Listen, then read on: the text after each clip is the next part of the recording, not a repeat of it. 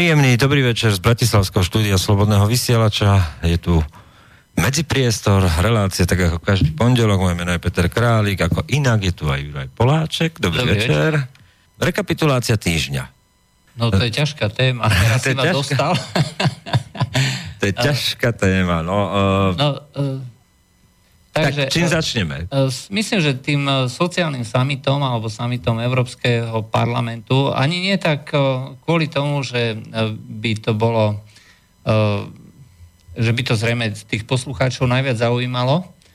Myslím, že sú aj nejaké témy iné, ktoré by možno boli hodnejšie, ale problém je, že v našich médiách je absolútne ticho. E, nikto o tomto nehovorí. Jednoducho to nikoho nezaujíma, pretože e, pokiaľ si prelistujete nejakú pravdu SME alebo e, čokoľvek iné, tak jednoducho o týchto témach, ktoré budú reálne vlastne tvoriť základ nejaké legislatívy a nejakých rozhodnutí, podľa ktorých sa budú musieť správať aj naši politici, naša vláda a tak ďalej, a bude to mať dopad na našich občanov a tvrdý dopad v niektorých prípadoch, tak jednoducho to nikto nediskutuje, nikoho to jednoducho nezaujíma, lebo Fico je proste obrovská téma. Každého zaujíma, koľko brechtov urobil Anton Danko, koľko vojen... Andrej. Teda Andrej, Andrej Danko, koľko vojen vyvolal a tak ďalej, ale to, čo skutočne ako je dôležité, napríklad o migrantoch. Počuli ste o tom nejak? 15. novembra napríklad e, sa prijala celková správa, stratégia o pokrokoch v migrácii, teda v riadenej migrácii e, na úrovni Európskej komisie Európarlamentu vôbec nič. Ale tak poďme tak akože rad radom. To bolo prvé. 16. novembra začal tzv. Social Summit 2017 vo Švedsku, Göteborgu. E, to je spravodajstvo z toho, no ja som takmer nič nepostrehol na slovenských médiách. Malo to byť ako no, dôležitá téma, kľúčová téma. A po 20 rokoch sa údajne stretol takto sociálny summit. E, prijala sa Jankerová charta 20 bodov, ktoré hovoria o, o akejsi európskej vzájomnej konsolidácii v sociálnych, e, sociálnych politikách, e, hlavne s dôrazom na ochranu všetkých, teda zamestnancov, ale aj samostatne zárobkovo činných osôb. A hovor, jediný, kto vetoval a, a kto vlastne vystúpil proti tejto charte alebo proti tomuto záverečnému do, e, dokumentu bol Viktor Orbán. O, to už je dneska klasika. O, vyzerá to tak, ako keby sa ten o, povedzme, liberálny, konzervatívny pohľad na politiku o tom, že štát má vlastne vytvárať len podmienky a nemá regulovať a riadiť až do najmenších podrobností život jednotlivých občanov, ako keby ten takýto konzervatívny pohľad už ostal iba v tej bývalej východnej Európe. Bohužiaľ, e, dnes je práve tento pohľad označovaný mnohými politikmi za extrémistický. A bo, bo... Ale si povedzme, čo obsahuje tá, tá deklarácia z Göteborgu. Hovorí o, o rovnosti e, pohlaví, ale nehovorí to tak, že, že budeme teda nejakým spôsobom vytvárať e, motiváciu na to, aby boli tie platy vyššie všeobecne, ale hovorí e, presne o, o merateľných parametroch, hovorí o rodovej rovnosti. E, veľmi zásadný O kvótach. Spôsob, o kvótach. Hovorí o, o posilňovaní akési, e, e, akéhosi vyváženosti súkromného a pracovného života. To ani neviem, čo znamená a neviem si to ani predstaviť. Pretavené do formálnych konkrétnych rozhodnutí to môže byť niečo, čo bude doslova nočnou morou pre mnohých, mnohých ľudí a skutočne ako ty hovoríš, eh, pokiaľ to nie je formulované, zatiaľ sa ne, nevieme ani čoho máme obávať, ale... No a to je ten problém, že, eh, že summit vypršal 17. novembra, to je tak, ako, tak veľmi zaujímavé. 18. bolo 19. Tak, takmer ticho, venovalo sa tomu politiko, jediné, tak akože rozpracovanie. A prišiel 20. november, čiže dnešok a už a už ukazujú zúbky a idú teraz rad radom. Tak dneska prvá vyšla vlastne e, prvá vyšla tie body, ako boli stanovené, tak teraz vyšlo, že pokrok pri zavádzaní Európskeho piliera sociálnych práv, komisia sa zacazuje za sociálnu ochranu pre všetky. Čiže tam sa rozpracovávajú tie sociálne práva a majú byť ukotvené v jednotlivých štátoch ústavne to, čo hovorí Fico. Ale o tom to vlastne je tá na základe Lisabonskej dohody alebo Lisabonskej zmluvy nie je to nič prekvapujúce, ako my to hovoríme. Ako... To, oni to všetko robia úplne očividne, úplne... Otvorene, neskrývanie. A, a akurát, že naše médiá sa tomu absolútne nevenujú. Lebo Fico je téma. No. no. A druhé hneď na to prišlo ochrana práv žien v burlivých časoch. A dneska už vieme, čomu sledovala kampaň MITO, a to je celá o sexuálnom harašmente a o, o akési ochrane žien, no tak na to nadvezuje už e, toto vyhlásenie dnes. A uvidíme najbližšie dňoch ďalšie vyhlásenia. E, takže si to zapakujme. To, čo my sme stále tvrdili, že ten systém práce e, európskych byrokratov je v podstate taký, že príjmu nejakú deklaráciu, vyhlásia, že stále to zostáva v kompetencii národných štátov, ale okamžite príjmajú ďalšie rozpracované záväzky. Kde sa už odvolávajú vlastne na tú prijatú... E, prijatú deklaráciu. E, kde tie národné štáty by mali prijať takéto a takéto opatrenia? E, a tie musia prijať podľa Lisabonskej zmluvy.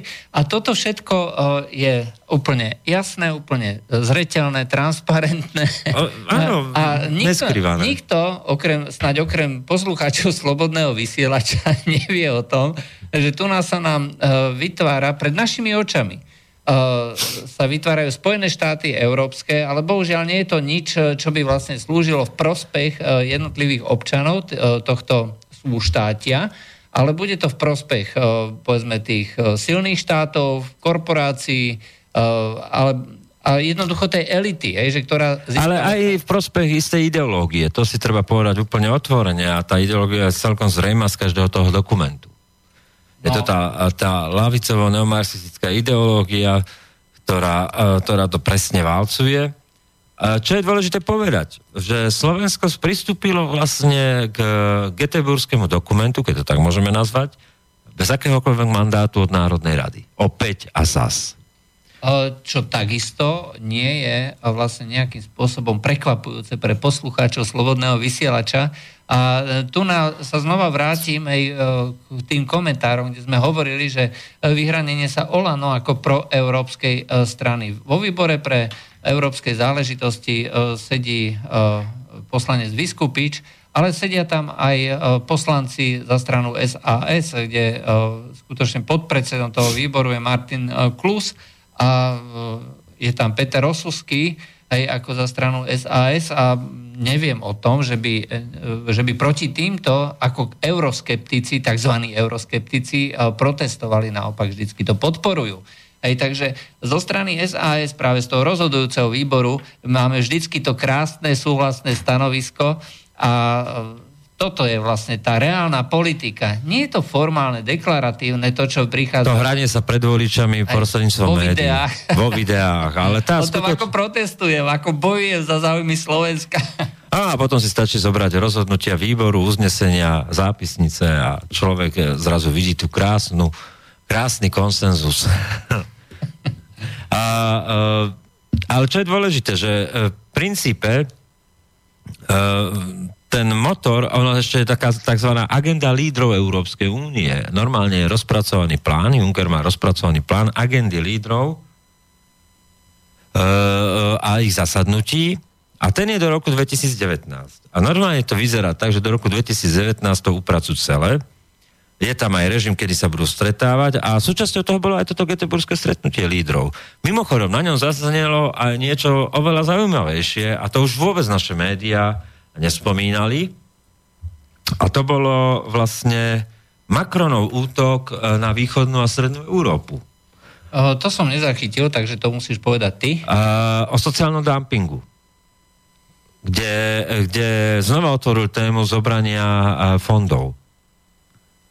No, to znamená, že toto ale už je uh, proti Lisabonskej zmluve. To znamená, že pokiaľ by sa toto otvorilo, uh, musel by sa nájsť nejaký iný mechanizmus, ako to zobrať. Áno, uh, to je presne tá, uh, tá Macronová eurozóna, A to je to elegantné riešenie. Ono to tam znova padlo. Um, v tej ďalšej časti potom budeme hovoriť aj o dôsledkoch uh, nemeckej situácie pre európske záležitosti všeobecne. A dneska môžeme povedať, že Macronovi sa uh, nestabilitou v Nemecku otvára cesta presadenie jeho návrhov. No, pretože Nemecko vlastne nebude mať ten hlas, ktorý uh, strana FDP predstavovala, že bude tým, tým takým brzdiacím elementom hej, takého rozšafného uh, plánovania, respektíve politiky, ktorá by uh, umožňovala používať vlastne aj tie európske finančné páky na to, aby sa voči tej, tým neposlušným krajinám, aj jedno, že či to budú východné krajiny alebo nejaké iné, ale proste bude to uh, politika, ktorá E, bude vlastne z toho centra formul, formovať alebo formulovať e, nejaké, e, nejaké závery, ktoré sa potom budú voči týmto krajinám presadzovať. Aby sme boli úplne konkrétni, inak Fico sedel vedľa Macrona na tom samite. Uh, Emmanuel Macron zautočil na štáty EU, ktoré sa zmocnili európskych fondov, aby tak financovali agresívnu vlastnú daňovú politiku. Um, a všetci to tak predpokladajú, alebo teda aj Financial Times hovorí o tom, že to bol len sprostý útok na Maďarsko. Francúzsky prezident navrhol víziu pro, e, pre dlhši, ďalší dlhodobý e, rozpočet EÚ, e ktorý by vyžadoval od členských štátov splnenie určitých kritérií, včetne spoločnej investičnej stimulačnej politiky a daňovej politiky. Spoločnej investičnej, stimulačnej a daňovej politiky znamená skutočne jednotná daň aj, a zrušenie tých, povedzme, možností, pomocou ktorých štáty, ako treba Slovensko, aj, mohlo ovplyvňovať príchod investorov. V konečnom dôsledku, ak sa máme... Lebo ponuka zo strany EÚ je asi taká, že my zabezpečíme vyrovnanie tých sociálnych rozdielov aj tým, že vlastne uh, pomocou tej uh, um, uh, pomocou tej politiky, ktorá sa momentálne vedie proti vyslaným pracovníkom, aj, že vlastne bude to, to vyrovnané po celej Európskej únii. A zároveň urobíme vlastne taký nejaký nivelizovaný spôsob rozdeľovania financí. No on je, to, on je to ešte tak akože v súhre s Nemeckom, lebo Nemecko to tam doplnilo na tom sociálnom samite, že ten, e, ten prísnejší rámec na podmienky, pretože ten rámec pre, e, pre e, roky 2021-2027, čo sa s našim poslucháčom zdá, môže, že je to príliš ďaleko, sa budú vyjednávať budúci rok. A chcú tam dať vlastne všetky tieto kritéria, o ktorých Macron hovoril, a, a chcú vlastne urobiť to, že investori nebudú na tom škodní, to, čo vlastne oponujú stredné a východné krajiny, pokiaľ budú čerpať e, granty z Európskej únie a podporu Centrálnej Európskej únie, čiže nejaká tá spoločná e, stimulačná investičná pomoc na úrovni EÚ bude formou grantov a, a, a podobne, tak vlastne tým si môžu znižovať ten daňový základ. No. A to je ponuka, ktorá sa neodmieta. no, iste. Macron ide na to veľmi, veľmi fikane, dá sa povedať, a je vidieť, že, že nakoniec uspeje. To, čo vlastne hovorili tí rôzni komentátori, že, že on nemá doma žiadnu podporu a že všetci sú proti nemu, treba si ale povedať, že má obrovskú podporu práve zo strany tých, na ktorých uh, záleží. To znamená finančných kruhov, elít a tak ďalej. Uh, celé jeho hnutie, Marš, bolo vlastne založené na zelenej lúke, dá sa povedať, kde on nemá problém s nejakými financiami a s nejakou podporou. A aj to, čo momentálne dneska prebieha rôznymi médiami, že Francúzsko je, e, sa otriasa v búrkach, e, podpora Macrona nebývale klesa. E, je úplne irrelevantné. Je irrelevantná, to je prvá vec. Druhá vec, samotný Macron zverejnil vo, svojej, vo svojich, povedzme, ani nevyhláseniach, ale jeho politika je taká, že prvé dva roky sa bude venovať práve absolútne nepopulárnym opatreniam, aj ktoré vo Francúzsku ani v Európe nikto nechcel, nechcel riešiť. A potom tie ďalšie, ten koniec toho prvého prezidentského mandátu, chce vlastne žať výsledky a ten druhý mandát už potom viesť ako výťaznú cestu, ten pochod, marš, za tým úspechom otca budovateľa tých Spojených štátov európskych. Toto je vlastne niečo, čo je zrejme vlastne od začiatku, že to je pravda. Že to skutočne takto chce robiť, aj to tak robí. A, a ak uh, vlastne nahráva, uh, nahrávajú tie nemecké voľby a to, čo sa vlastne deje v Nemecku, uh, oslabenie vlastne toho takého sebeckého princípu, keď to tak poviem, tak je to skutočne oslabenie toho nemeckého hlasu, silného priemyslu, lebo nemá to kto zastupovať. A v skutočnosti eh, potom už ostáva iba ten taký nadnárodný, globálny elitársky pohľad alebo elitárske kruhy, ktoré naopak podporujú vlastne tento centralizačný proces. No, aj situácia sa zmenila a aj tá Európa a zase to urobil u mne Macron, že ten kartel nebol len o liekovej agentúre, ale naozaj úpenlivo je v kontakte aj s tými e, štátmi Stredomoria a ak si pamätáte na Južanský summit, ktorý bol v kontrakte s maastrickými kritériami dodržiavania rozpočtu a podobne, Uh, tak uh, dneska už aj prevláda ten názor, že Nemecko uh, by sa malo začať deliť a, po, e, a malo by sa začať byť solidárnejšie, lebo nie je. Ono profituje. No, to znamená, inými slovami, e, z Nemecka by malo prichádzať... E, Nemecko momentálne malo silnú, silné euro, aj to, to znamená, pre, takto pre Nemecko je euro podhodnotenou menou, výrazne podhodnotenou a vlastne pri tom svojom exporte v prvom rade, teda do krajín Európskej únie, profitovalo skutočne profitovalo z toho, e, ako to euro je postavené. A e, v tomto e, je niečo, čo sa Nemcom asi nebude páčiť, ale jednoducho bude to musieť akceptovať. Hej, to znamená viacej vlastne sa deliť hej, o tieto benefity. benefity. No. A, ale či sa to podarí, to ja v tomto momente ako netuším. Netušíme, pretože tá hra je rozohraná, ale... Uh, každý tu má svoj, uh, svoje, uh, svoje ohnívka. A faktom je, že jediný, kto nespí, sú bruselskí technokrati a, a, a, a lobbysti a tí si idú svojim tempom bez ohľadu na to, aké je počasie. no, áno, toto je, toto je absolútna pravda. No a uh, my teda budeme len uh, tak ako pri uh, voľbe voči agentúre EMA, budeme len tak vzdialene pozorovať, o čo vlastne tí veľkí hráči vlastne hrajú. A, Lebo my už nehráme o nič v podstate ako Slovensko.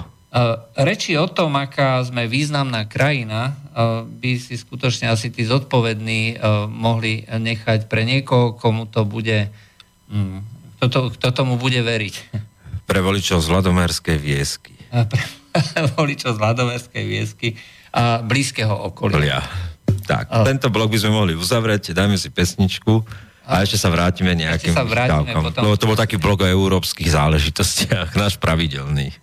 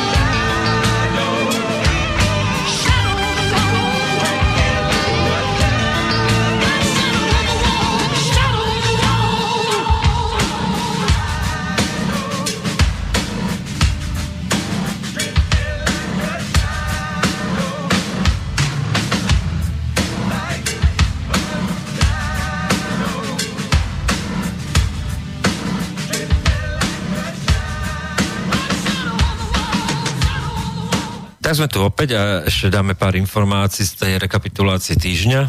Ukrajina. Ukrajina už dlho nebola. E, vytratila sa nejak ako z nášho hľadáčika. E, a je to kvôli tomu, že v podstate okrem toho, že sa tam neustále e, pripravuje dopravovanie letálnych zbraní, hej, či už oficiálne alebo neoficiálne, najnovšie už otvorene USA hovorí o... Už otvorene hovorí USA. Ináč je to zvláštne, že hovorí práve o, o dodávke tých uh, javelinov, hej, to sú uh, protitankové riadené strely. Uh, Ukrajina má výrobu vlastných striel, aj, uh, č, také alebo onaké, jednoducho vyrába takisto uh, tieto strely, nepotrebuje reálne. V skutočnosti je to len kontrakt pre americké firmy na, ako ďalšie odbytisko. A to, čo je ale dôležité, kvôli čomu vlastne tu hovoríme. V talianskej televízii sa zverejnil vlastne dokumentárny film, o, o ktorom písal denník Il Giornale a v, tom, v tomto dokumentárnom filme zverejnili výpovede gruzinských, gruzilských nejakých svetkov, ktorí tvrdia, podľa tejto výpovede, že boli najatí nejakými uh, predstaviteľmi, ktorí potom vlastne boli uh, súčasmi, súčas, uh, súčasťou vlastne celého toho Majdanu. Takže prišli tam na falošné pasy a boli vlastne organizovali demonstrácie, hej, to znamená tie útoky proti policajtom s tyčami, s tými molotovovými koktajlami a reťazami No a keď to neviedlo k nejakému efektu, hej, že o, policajti sa rozhodli nebyť vyprovokovaní, tak jednoducho o, dostali zbranie a dostali príkaz pustiť palbu. O, toto všetko spomenuli títo ľudia na, priamo pred kamerou hej, v dokumentárnom filme Ukrajina skryté pravdy.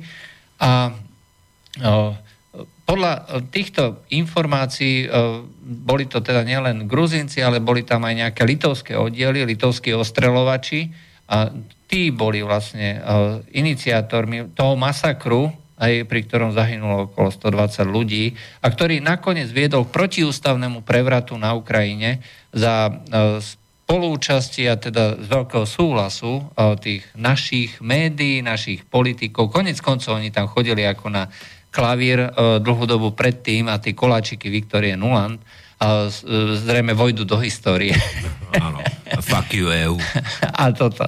A takisto treba povedať, že litovský predstaviteľ v rozhovore s ministerkou zahraničných vecí Európskej únie vted, vtedajšou aj povedal, priamo povedal, že to boli naši ľudia.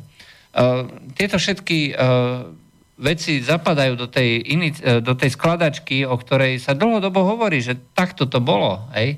A uh, ako, ako uh, na zavolanie uh, prišiel program uh, Živé vysielanie uh, ukrajinskej televízie News One, kde uh, jeden uh, poslanec uh, strany uh, ukrajinského parlamentu Vadim Rabinovič, e, za stranu, ináč líder stranu za život, ktorá patrí medzi tri najpopulárnejšie strany e, na Ukrajine v tomto momente, tak diskutoval v priamom efíre, ako hovoria Rusi alebo Ukrajinci, či je priamo prenose naživo s bývalým gruzinským prezidentom Michálom Sakašvilim.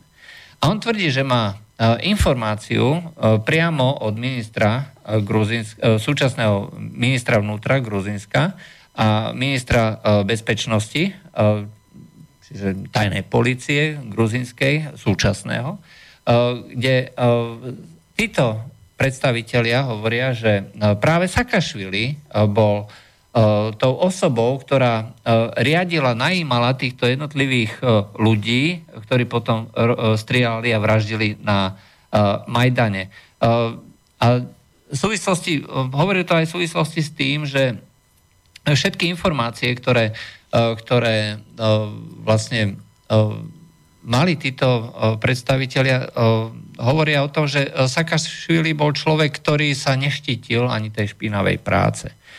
Tuto informáciu zverejnil bývalý premiér Azarov aj v tej vláde toho zvrnutého prezidenta Janukoviča.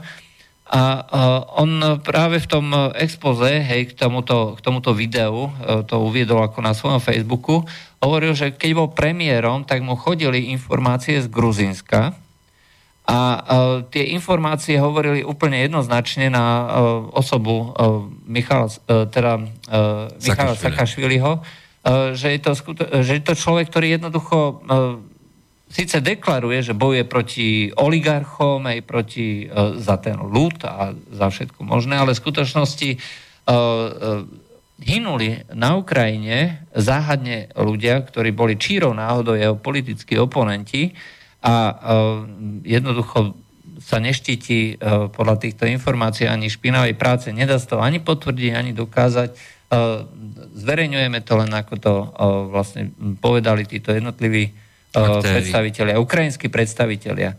Ten Vadim Rabinovič je človek... Predseda židovského kongresu. Je predseda Všeukrajinského židovského kongresu, ale zase je to len jedna z ukrajinských organizácií tú zastrešujúcu organizáciu, všetky židovské organizácie riadi náš známy Kolomojský, uh, ktorý sa cez, uh, tieto, tie, cez tieto kanály pokúša dostať vlastne aj do toho celosvetového židovského nejakého uh, hnutia. Uh, ale to nemá nič spoločné s tým, že čo vlastne predniesol.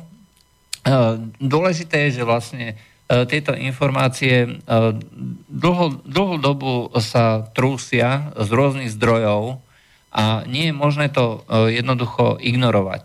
Čo je ale najhoršie, je ten, ten morálny gíč, hej, že ktorým, pomocou ktorého vlastne interpretujú tieto udalosti aj naše médiá, aj naši politici, na čele s našim súčasným prezidentom Andreom Kiskom, hej, e, ktorý neustále hovorí o tom, ako bojuje ukrajinský ľud s tým krvavým ruským nepriateľom a ako treba ich neustále podporovať. Pritom je známe, že Ukrajina schválila zákon na tú glorifikáciu zločincov z čias druhej svetovej vojny, ktorí pochodovali v uniformách SS a vraždili, vraždili nevinných obyvateľov aj e, Slovenska, e, ale hlavne teda Poliakov, Čechov a Rusov na, v oblasti západnej e, Ukrajiny. Je to veľmi smutné, keď napríklad naši predstavitelia hovoria o tom, že Rusko je tou krajinou, na ktoré máme sa zamerať a útočiť a tak ďalej pretože e, a musia e, byť na nich ukladané sankcie kvôli neplneniu minských dohovorov, e, kde ruská strana nie je účastníkom minských dohovorov. Nech si niekto, tie, tie minské dohovory sú verejné. Nie je to tajná deklarácia. Rusko sa tam jednoducho nevyskytuje.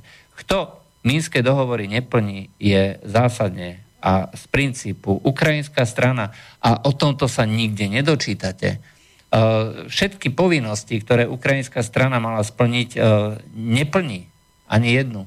A toto všetko e, len ukazuje, že tá naša politika je absolútne nedôveryhodná a naše médiá nestoja skutočne ani za, za tú farbu, ktorou je to vytlačené na tých novinách. Je to proste, je to morálny gít. A na tejto Ukrajine sa to sa ukazuje, že my podporujeme reálne ľudí, ktorí sa k moci dostali vraždami. A, a skôr alebo neskôr táto skutočnosť aj oficiálne vyjde najavo.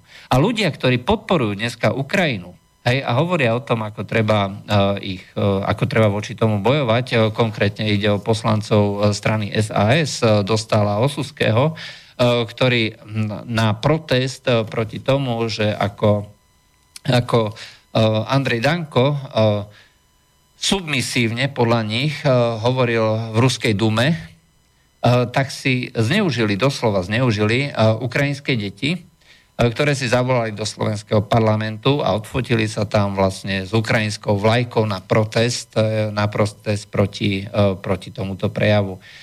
Ja len na stranu SAS tým tzv. politikom odkazujem, deti do politiky neťahajte. A týka sa to aj prezidenta Andreja Kisku, ktorý sa tam odfotil s ukrajinskou, s mariupolskou vlajkou, keď bol na návšteve Mariupolu práve, práve s týmito deťmi.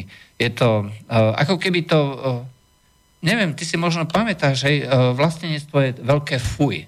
Hej, vlastenectvo je niečo, čo správny, správny člen kultúrnej elity Západu a Slovenska jednoducho nemá mať rád.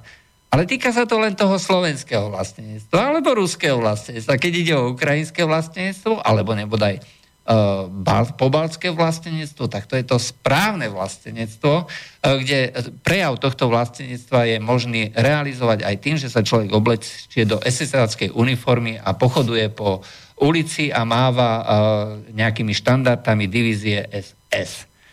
Toto vlastníctvo je správne toto vlastenectvo Európska únia, slovenskí politici a slovenskí kultúrni činitelia podporujú. No, tak to bolo expoze Juraja Poláčka k situácii na Ukrajine, to sa nedá nič dodať. A tak to som si tak akože z chuti zarečnil, ale v skutočnosti je to uh, jedna z mnohých ukážok toho tzv. morálneho giča. Áno, je to morálny gič, no a tak, tak, tak, tak si tu žijeme, no. Tak si tu žijeme na no. Slovensku no. a v Európskej únii je to tak, hej. No. E, proste keď morálny gíč, tak morálny gíč musí byť ten správny. Uh, ale ja by som ešte k tomu Rusku, keď sme už pri tej téme podotkol, uh, my sa tu nabijeme do prs, ako ideme teda bojovať proti uh, sankciám, hej, ako slovenská vláda nepodporuje, nepodporuje sankcie, ako chceme, aby slovenské firmy a tak ďalej mohli teda robiť biznis.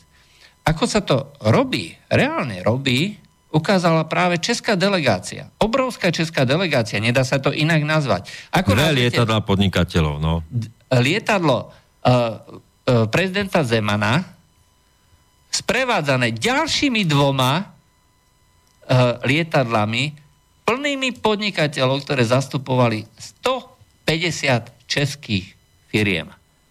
To je niečo neuveriteľné. Toto je proste delegácia, ako keby E, človek išiel, povedzme, e, robiť biznis, ehm, no, nechcem povedať e, čo alebo kam, ale jednoducho takto sa to robí.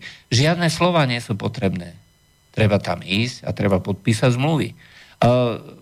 Miloš Zeman urobil obrovskú vec, respektíve ani nie Miloš Zeman, toto je, toto je iniciatíva vlády a podnikateľských kruhov.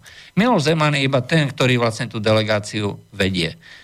Treba povedať určite, že prispel svojou osobnou iniciatívou a tým, že ako jediný z predstaviteľov Západu do Ruska chodí a uh, stretáva sa s ruskými predstaviteľmi a priamo ako s prezidentom Putinom, uh, jednoducho dokázal vlastne vytvoriť most medzi krajinou, ktorá je, a skutočne to treba pripomenúť, je z hľadiska tej parity kúpnej sily na piatom mieste na svete. To proste nie je zanedbateľná krajina, však nech sa zobudia títo naši tzv. politici, naši, uh, naši uh, obchodníci. Uh, biznis sa robí takto. Hej, čiže nie spôsobom, že budem mávať uh, nejakou ukrajinskou vlajkou a vykrikovať slova o ruskej hrozbe. Tá neexistuje.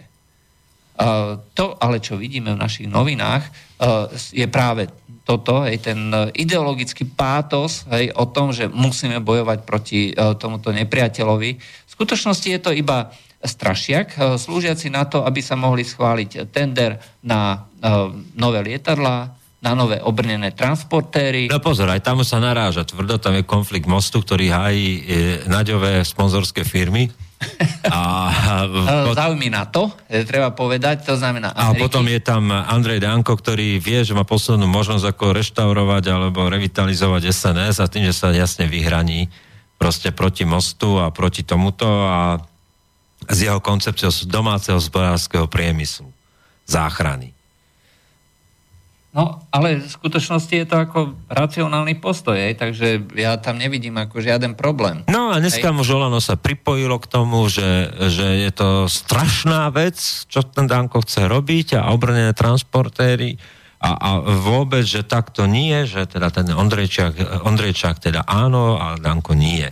Zaujímavé, ako Olano bojuje za domáce záujmy a, a za, za domáci zbrojársky priemysel. Uh všade vo svete, je psov povinnosťou každého štátu pri takýchto masívnych dodávkach preferovať domáci priemysel. A nerobí to samozrejme ani Smer, nerobí to ani Olano, nerobí to ani Most, hej, pre nich sú dôležité sponzorské príspevky. Je samozrejme zrejme aj jasné, že tie sponzorské príspevky v rámci lobbingu prichádzajú aj tý, od tých domácich firiem k domácim, k domácim e, podnikateľom. Hej. E, bez toho by zrejme túto e, agendu asi ťažko robili. Ale jednoducho aj tá verejnosť to vníma veľmi pozitívne, aj vzhľadom k tým volickým preferenciám. Je ďaleko jednoduchšie obhajovať nákup povedzme slovenského obrneného vozidla ako nejakého amerického, keby Slovensko vyrábalo lietadla, hej, tak rozhodne by bolo psov povinnosťou toho politika obhajovať slovenské lietadlo, alebo aspoň sa tváriť, že to obhajuje, aj keď, keby tá, keď to, čo si bolo. Ale e, je nonsens, keď niekto naopak proti tomuto vystupuje. A toto je prípad Smeru, aj, ktoré, e, ktorý e, do všetkých tendrov, aj, ktoré sa dejú na úrovni ministra, ministerstva vnútra, nakupuje zásadne zahraničné zbranie a jednoducho domáceho výrobcu nepreferuje, pretože neplatí. Aj? A Máme telefón. Máme telefón. Počkaj. No, no halo? Halo? Slyšíme se, halo? Áno, sa počujeme. Uh, ne, nebol zapnutý ja správny gombík. Ja som slyšel číslo 500, je to pravda? Číslo 500? O, čo, o čom hovoríte? O brnených vozidel, je to pravda? Uh, viete čo, o týchto uh, číslach uh, momentálne nevieme. Uh, nás zaujíma skutočne iba ten uh, samotný princíp, aj, že či to bude respektíve diskutujeme o tom princípe, že či má byť e, výrobca domáci, respektíve domáci výrobca má kooperovať na tejto výrobe, pretože ak by sa kupovali, e, tak by to bolo v kooperácii s fínskou firmou, zbrojárskou firmou. No já vím, já jsem právě, že minulý týden zaregistroval, že údajně Slovenská republika chce kupovat až 500 vozidel, takže právě... Áno, je to obrovský tender, je to jeden z najväčších tendrov v histórii Slovenska, zbrojárských. No ne... protože 500 podle mě je úplně neuvěřitelný číslo, tady nekupovala ani Česká republika, jo? právě proto se na to ptám, jestli je to pravda. Je to celkom dobre možné, ale išlo by o celkovú obmenu celého vozového parku, pretože tu sa neinvestuje do tejto výroby prakticky nič už celé 10 ročia. A je to dlhodobý výhľadový plán, hej, to si netreba predstavovať, že uh, jeden deň príde 500 obrnených transportérov a, a tie jednoducho uh, nahradia všetko zo dňa na deň. Uh, tieto veci sa riešia uh, postupne, hej, uh, to znamená, že uh, ten uh, je nejaké smerné číslo, ktoré sa má dosiahnuť po, po dokončení určitého obdobia a um, väčšinou je to robené tak, že sa zoberie iba E, základný balík, čo ja viem, 50 alebo 100 kusov a potom sa doobjednáva a nikde nie je napísané, že sa musí naplniť to konečné číslo. Aha. Dobre, ja som to práve pochopil tak, že ten bude vyvážený rovnou v podstate na tých 500 kusov. No, tak, nie, nie, nie, takto, takto to nie je. Uh, a ani, ani tie ďalšie tendre vo všetkých uh, oblastiach, či sa týka nejakých lietadiel alebo uh, vždycky je to robené tak, že eh, to sa rieši postupne. Eh, keď sme kupovali vrtulníky, takisto, takisto to chodilo postupne, respektíve chodí to postupne, ten tender sa ešte stále realizuje a bude sa realizovať. Budú sa riešiť rôzne doplnky a, a rôzne doobjednania, prípadne pokiaľ sa nájdu nejaké nedostatky alebo armáda zistí, že ešte treba niečo doriešiť, je to proste živý proces, aj, že, ktorý sa e, bude kontinuálne vyvíjať. E, Dobre, Dobre, ďakujeme za zavolanie. No, tam je dôležitý ten spor mostu Hít, teda Ondrejčák, ako vyslovene zahraničného agenta NATO. Máme ďalší telefon. Uh, zdravím, uh, ste vo vysielaní, hovorte. No ja som počul, pozdravím chlapi. No tak o tých otečkách či... no, veder máme z toho. E, ja som slúžil na e, Michalovce, my sme tam mali tie DVPčka, čo teraz stále idú v televíziách. Viete, v Iraku a v Iráne. Uh, tie pasu... No, poznáte, OT-70, tuším, že to je akože uh. oficiálny DVP Vozlo pechoty, zozadu dvierka, vy, vyskakujú bigoši a idú ďalej. No? No, oni sa robili v detve tuto, hej. No, viete akože, no, u nás je to tak, kto dá vyš, väčšiu obálku do vrecka, tomu, tomu pánovi, kto je v tej vláde, tak tento bude mať ten tender, vyhrá, no veď. Uh, viete, uh, sú, sú no. uh, nejaké požiadavky armády, ktoré uh, musí splniť. Uh, osobne si myslím, že by nemal byť základný problém uh, to nejakým spôsobom vyriešiť. Uh, to, čo vlastne uh, sa predkladá, myslím, že to je tak, že to podvozkovú časť bude robiť fínska, fínska firma a zvyšok uh, bude robiť uh, slovenský, uh, slovenská, um, uh, čo to je, DMD Holding? Áno. Hej. Hej, no takto, ale ja sa pýtam, a prečo nerobí cel, celú výrobu slovenská firma? Dajme tomu. Ja, ja hovorím, že však sns má No, ono, no, no, no, no, ono, je to, ono je to možno aj kvôli tomu, že uh, pokiaľ sa robia takéto veci, tak sa robia zásadne uh, s výhľadom na uh, export alebo na možnosť exportu. Uh, ak to budete robiť uh, čisto len ako uh, produkt, uh, povedzme, slovenskej firmy, má to iný zvuk, ako keď tam bude participovať nejaký iný výrobca. Neviem. To je môj osobný názor. Hej, takže toto môže mať akože svoju, svoju váhu a tie jednotlivé, uh, jednotlivé spôsoby predaja, tak uh, tu sa to bude predávať pod jedným menom, vo Fínsku uh, to bude vystupovať pod nejakým iným menom a na tých celosvetových trhoch to celkom dobre je možné, že to bude, ak teda sa to bude realizovať, tak to bude ako fínsky výrobok ponúkané. No prečo nie? Aj, a Uh, viete, Dobre, no. na to bol jeden taký, bol jeden taký vtip, že uh, uh, Izák, počúvaj, ty vieš o tom, že ťa žena podvádza? Nie. No, že, že, he, že, he, že hej, no, a tebe to nevadí.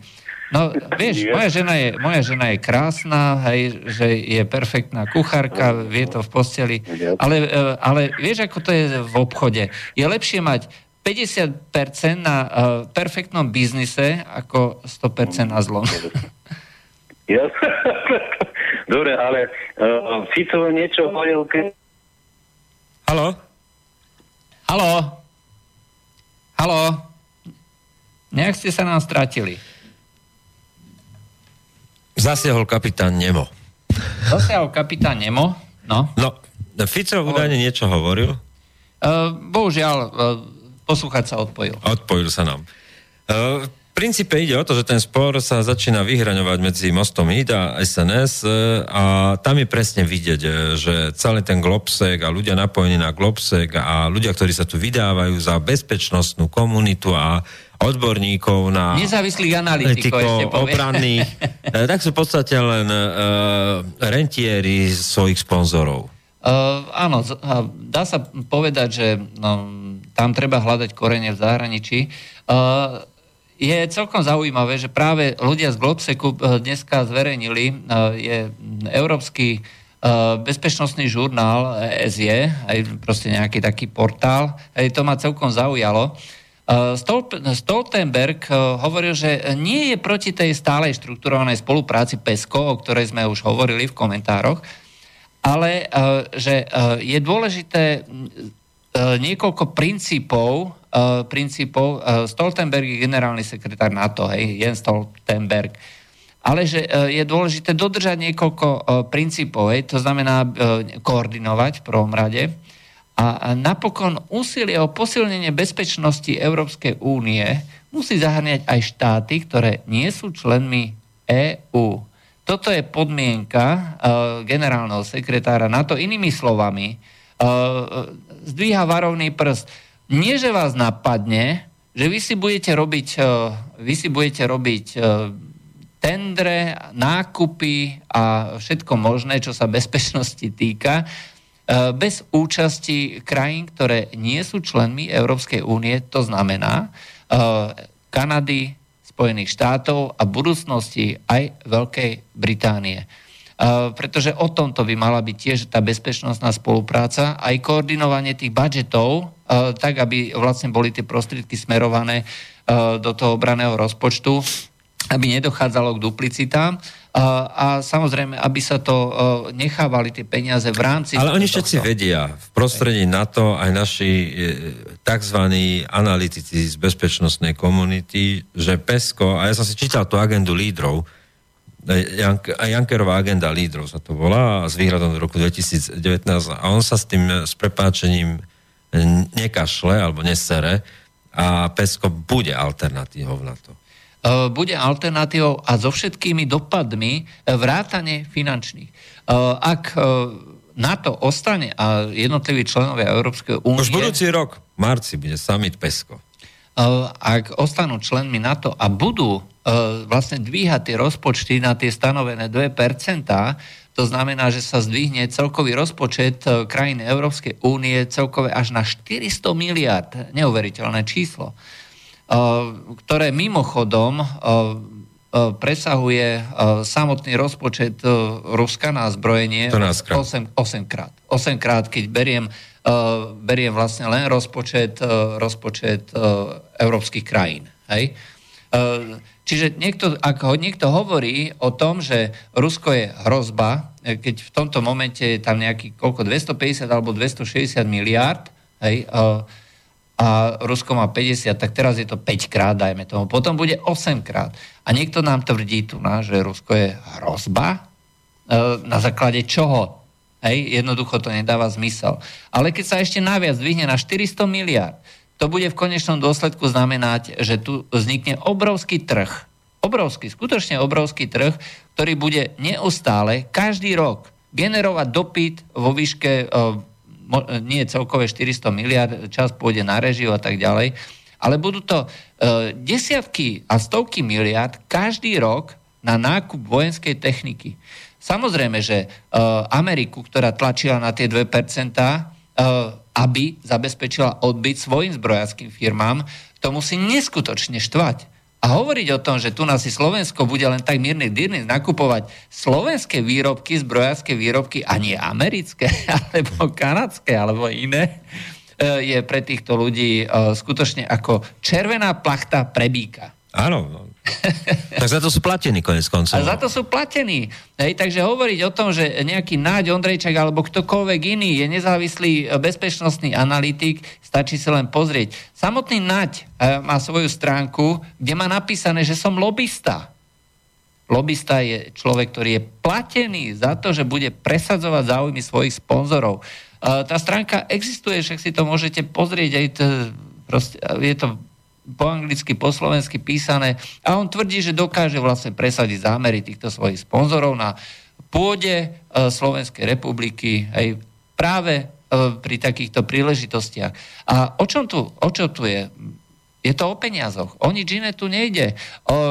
Ak niekto tvrdí, že tu je bezpečnostná hrozba, v rámci ktorej treba zbrojiť, tak preložené do ľudskej reči je, E, že e, chceme od vás viacej peňazí ako od daňových poplatníkov, aby, my, aby sa mohli nakupovať e, tieto nové zbranie, hej, nové prostriedky na obranu tzv. proti tzv. hrozbe.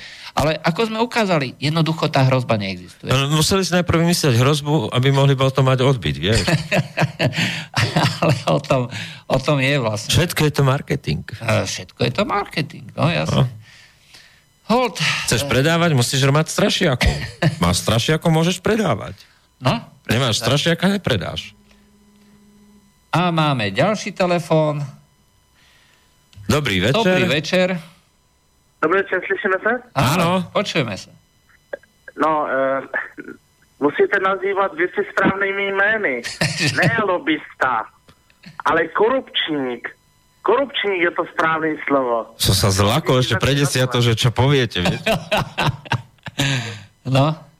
Uh, no toto bol skutočne krátky komentár. Uh.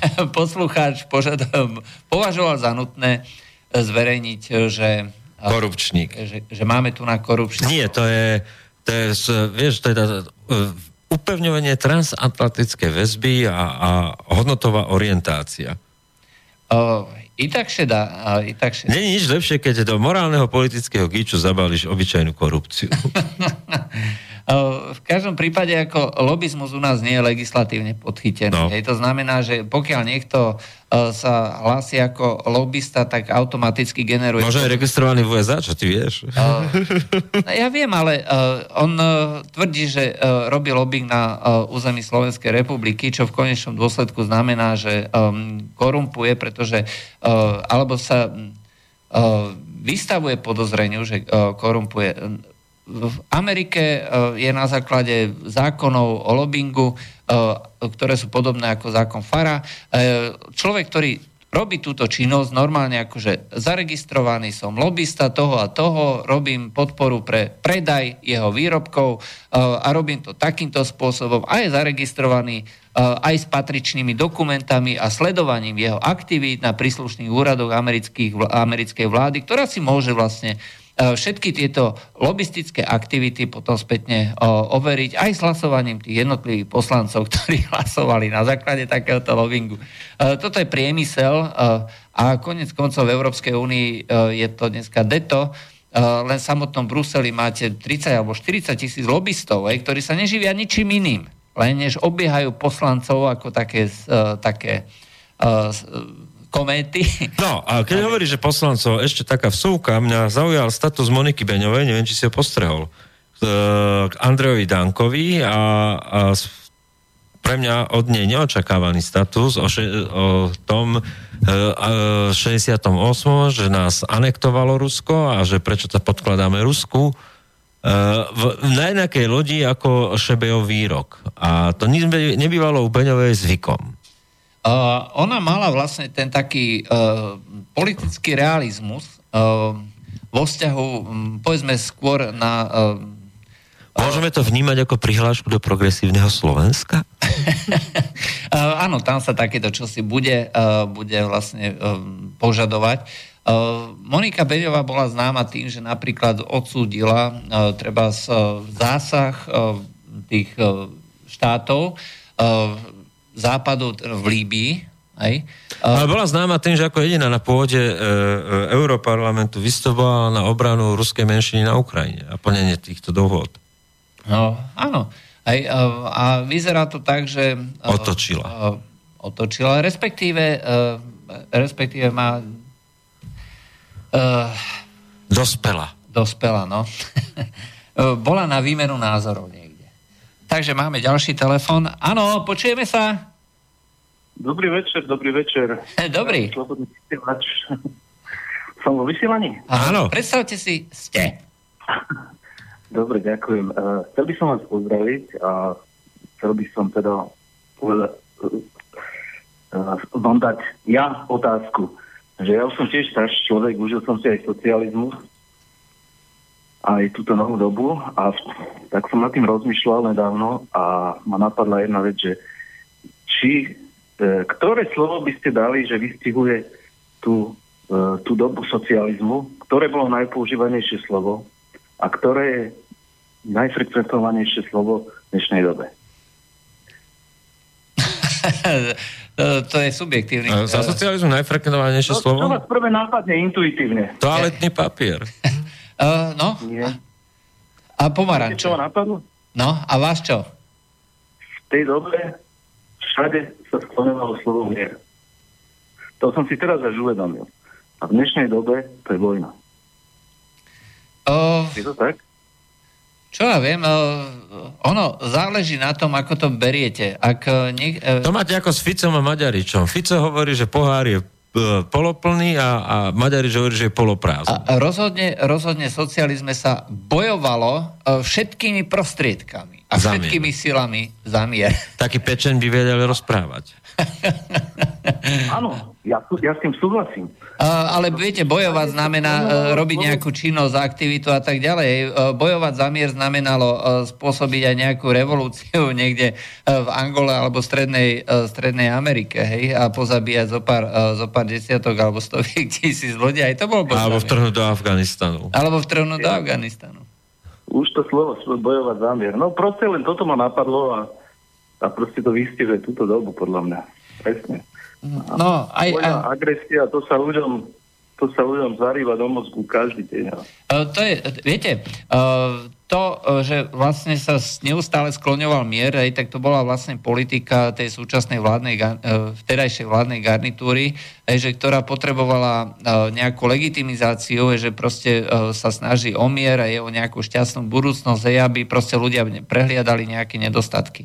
A dneska potrebujeme naopak štvať do vojny, aj, pretože potrebujeme predávať zbranie, potrebujeme mať nejaké, nejaký nový rozpočet, aj potrebujeme prijať uh, nových ľudí do armády a tak ďalej. A to uh, v tejto, v tejto pokiaľ ste v nejakej spoločnosti, kde máte relatívne slobodné a tajné voľby, tak to nemôžete robiť len tak zo dňa na deň, že si vláda povie, no a dneska si zvýšime rozpočet, čo ja viem, z 1% HDP na 2% a znižíme dôchodcom o 50 Eh, eur dôchodky. Hej. To, nie, to by samozrejme tá vláda neprežila v ďalších voľbách, hej, takže to musia spraviť iným spôsobom. No.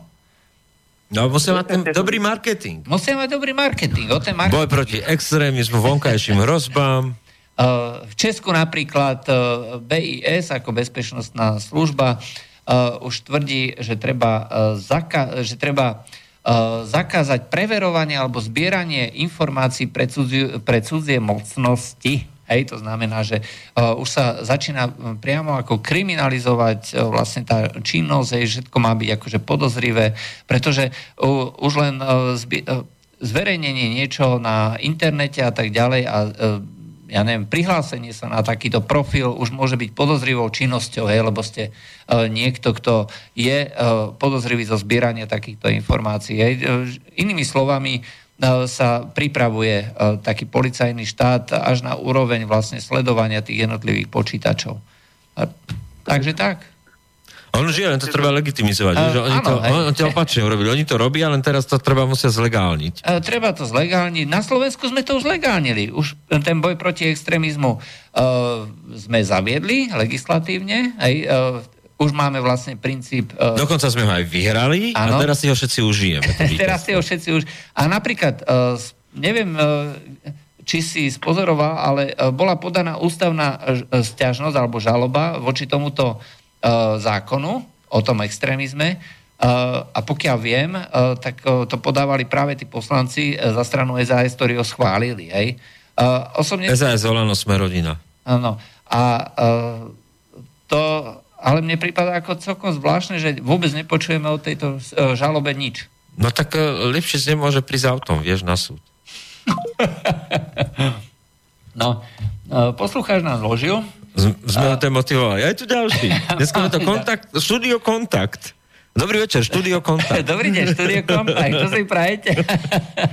No, počúvate chlapi, no ja, ja sa chcem spýtať, rozprávali ste o tej Monike Beňovej, že, že nejak sa troška, akože uh, bola nie, niečo proti niečomu, hej, proti tým, tým akože na, uh, v tej Ukrajine, hej, že mala taký názor. Teraz sa vás pýtam, minulé som sledoval v televízii, že ona vlastne kedysi toho Kaliňáka akože odsudzovala, že s takými sa tam nemá čo robiť.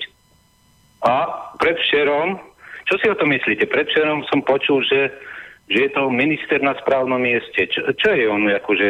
To povedala, že... Nie, že Kaliňák nikdy nezobral peniaze od Baštoňáka. E, toto povedala? No, to neviem, ale povedala, že minister na správnom mieste už teraz je proti, akože súhlasí, že to je chlap na správnom mieste. Možno jej Fico Nepo... povedal, že nemusí kandidovať už, vieš? Viete už? Nie, nie, nie, nie, nie, nie, nie, nie, počúvajte. Počúvajte, teraz ho akože pochválila, že on nemá prečo odstupovať, že kedy si povedal, že ten minister Kaliňák by mal odstúpiť.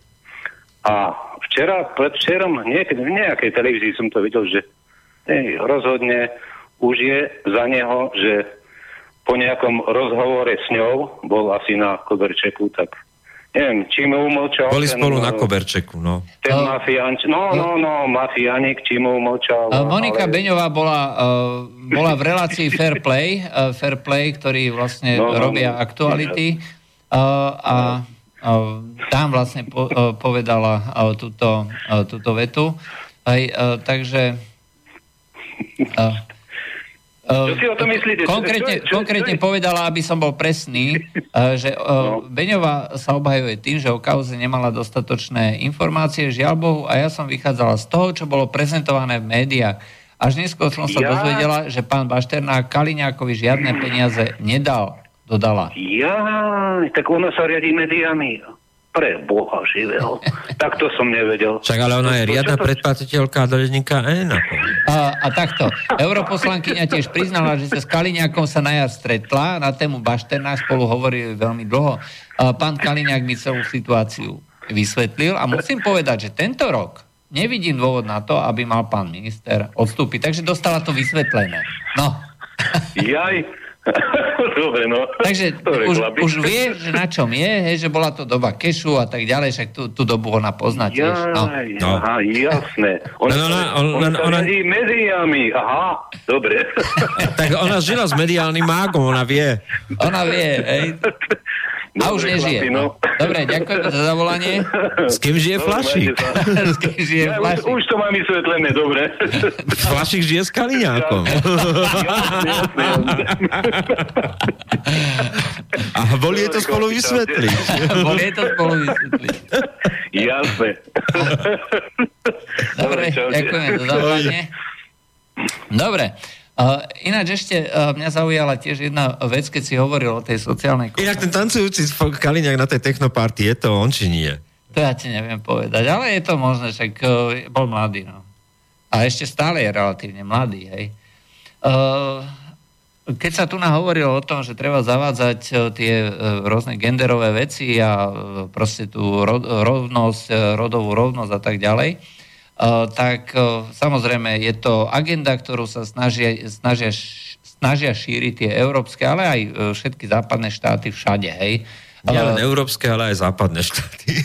Myslím ako celý západ, hej, ten occidentálny svet, hej, vrátane Ameriky, Austrálie a tak ďalej. No a práve Rusko, v Ruskej štátnej dume je tiež požiadavka, hej, že zavádza takúto, takúto rodovú rovnosť, dokonca už od roku 2000 od roku 2003 je tam e, niekde na stole pripravený takýto zákon a podpredsednícka štátnej dumy e, Irina Jarovaja e, vysvetlila, že vyhlásila podporu za výsady žien a postavila sa proti rovnosti medzi pohľaviami. Hej, že je proti týmto veciam, čo sa na západe prejavuje a že my v Rusku my vlastne dávame ženy na nejaké výsadné, výsadné postavenie a patria tam, že ľudské vzťahy medzi mužom a ženou, zdvorilosť, jemnosť, starostlivosť, pozornosť a tak ďalej. A že o toto všetko by uh, vlastne ženy uh, prišli. Samozrejme, uh, naši propagandisti budú namietať, že uh, Rusi mlátia ženy a tak ďalej. Uh, na druhej strane, pokiaľ si človek... Uh... Rusi mlátia ženy ako, ako Eugen Korda Ondrejička. no toto je ďalšia nejaká... No to nevymyslí. Hej? Uh, Ondrejček, ktorý je známy svojim uh, absolútne vulgárnym vzťahom ku ženám, hej? Uh, napríklad uh, uh, on vymyslel, aj sa tým verejne chváli, uh, taký, uh, taký uh, Terminus technicus? Nie, nie, nie, terminus. Myslíš to pra? Uh, nie. Uh, keď sú tie rôzne marketingové dotazy cez telefón, hej, že dobrý deň, môžem vám ponúknuť nejaký takýto výrobok, takže on sa chváli tým, že vymyslel uh, taký uh, postup na tieto ženy, úplne dehonestujúci, kde sa ich rovno pýta, hej, že keď ich troška akože, a čo máš oblečené na sebe? Hej, a normálne na spodné prádlo, hej, úplne takým dehonestujúcim, ale že potom už viacej nezavolá, hej, takže je, takýto spôsob komunikácie, čo voči tým ženám je absolútne zničujúce, absolútne ponižujúce a e, z jeho strany je to e, niečo, čo e, ukazuje, že má v tým, tým ženám úplne taký vzťah, že ak niekto ako on odsudzuje Eugena Kordu z toho, že má nejaké vadné poznámky voči ženám. Odfotil aj, e, pár e, krásnych nôh ženských. Alebo tak, e, že je to proste sexizmus a neviem ešte čo. Proste je to neuveriteľné. Je to, nedá sa tomu veriť, hej, keď to takto poviem. No. A... a inak tomu sa ešte vyjadril aj Boris Kolár, ale tam bola úplne dobrý šplech. Dal, to bolo to kúzlo nechceného, že chodte mi s transexuálmi homosexuálmi všetci do, do zadku. no tak... Uh, no, tak každý vyjadril má... svoje túžby. Každý má svoje preferencie. Myslím, že Eugen Korda bol úplne šťastný, že sa ho Boris Kolár zastal. Ale je fakt, že um, um, je, to, je to súčasť, uh, súčasť tej kultúry. Uh, a tá kultúra uh, potrebuje mať to sexuálne napätie. Ten dimorfizmus tu jednoducho je. My sme rôzni uh, muži a ženy a pokiaľ uh, nebude tá dynamika medzi, uh, vo vzťahu medzi mužmi a ženami, tak tá spoločnosť jednoducho nebude fungovať. Uh, v konečnom dôsledku je to motiváciou nielen vo vzťahu k tým, tomu osobnému životu, ale aj v politike, ekonomike, prejavuje sa to proste všade. Ako náhle to potlačíme, tá spoločnosť nebude života schopná. Ale tak isté, ak dáte za sexuálny symbol uh, končí tu vurs, tak končí reprodukcia spoločnosti. Končí reprodukcia. Toto vlastne dobre Petr Hampel, aj psycholog, ktorý zverejňuje na stránkach Institútu Václava Klauze, to povedal. My potrebujeme naopak viacej toho sexuálneho vzťahu alebo tej dynamiky a toho tzv. sexuálneho obťažovania než menej. Pretože keď sa toto potlačí, tak tá spoločnosť skôr alebo neskôr skutočne e, zahynie. Pretože e, v tej spoločnosti vždy, tá každá spoločnosť je definovaná práve takýmito základnými biologickými vzťahmi a odosobniť sa od toho jednoducho nie je možné. A môžeme založiť takúto spoločnosť, ale potom to už nebude spoločnosť ľudí. To bude, tá spoločnosť môže vzniknúť na báze počítačov alebo nejakého takéhoto čosi, ale nie na základe biologických bytostí, ako sú ľudia tak jednoducho to nie je možné. Dajme si pesničku, lebo sme poprekladali veľa tém a nemecké voľby nikde. Ježiši Kriste.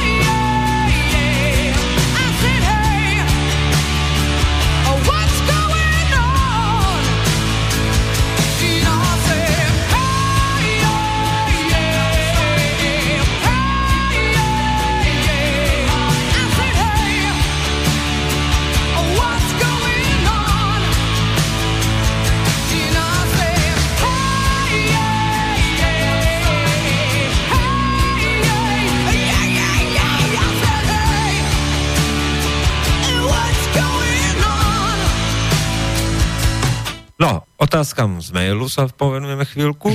Dobre. Uh, okrem uh, jazykového okienka, kde uh, poslucháčke neustále vadí uh, l, l, l, l. Detenie l. Detenie l. Dobre. Uh, práve som, uh, Stanislava sa pýta, uh, práve som si vygooglil Minské dohody a členovia sú Ukrajina, Rusko, Francúzsko, Nemecko.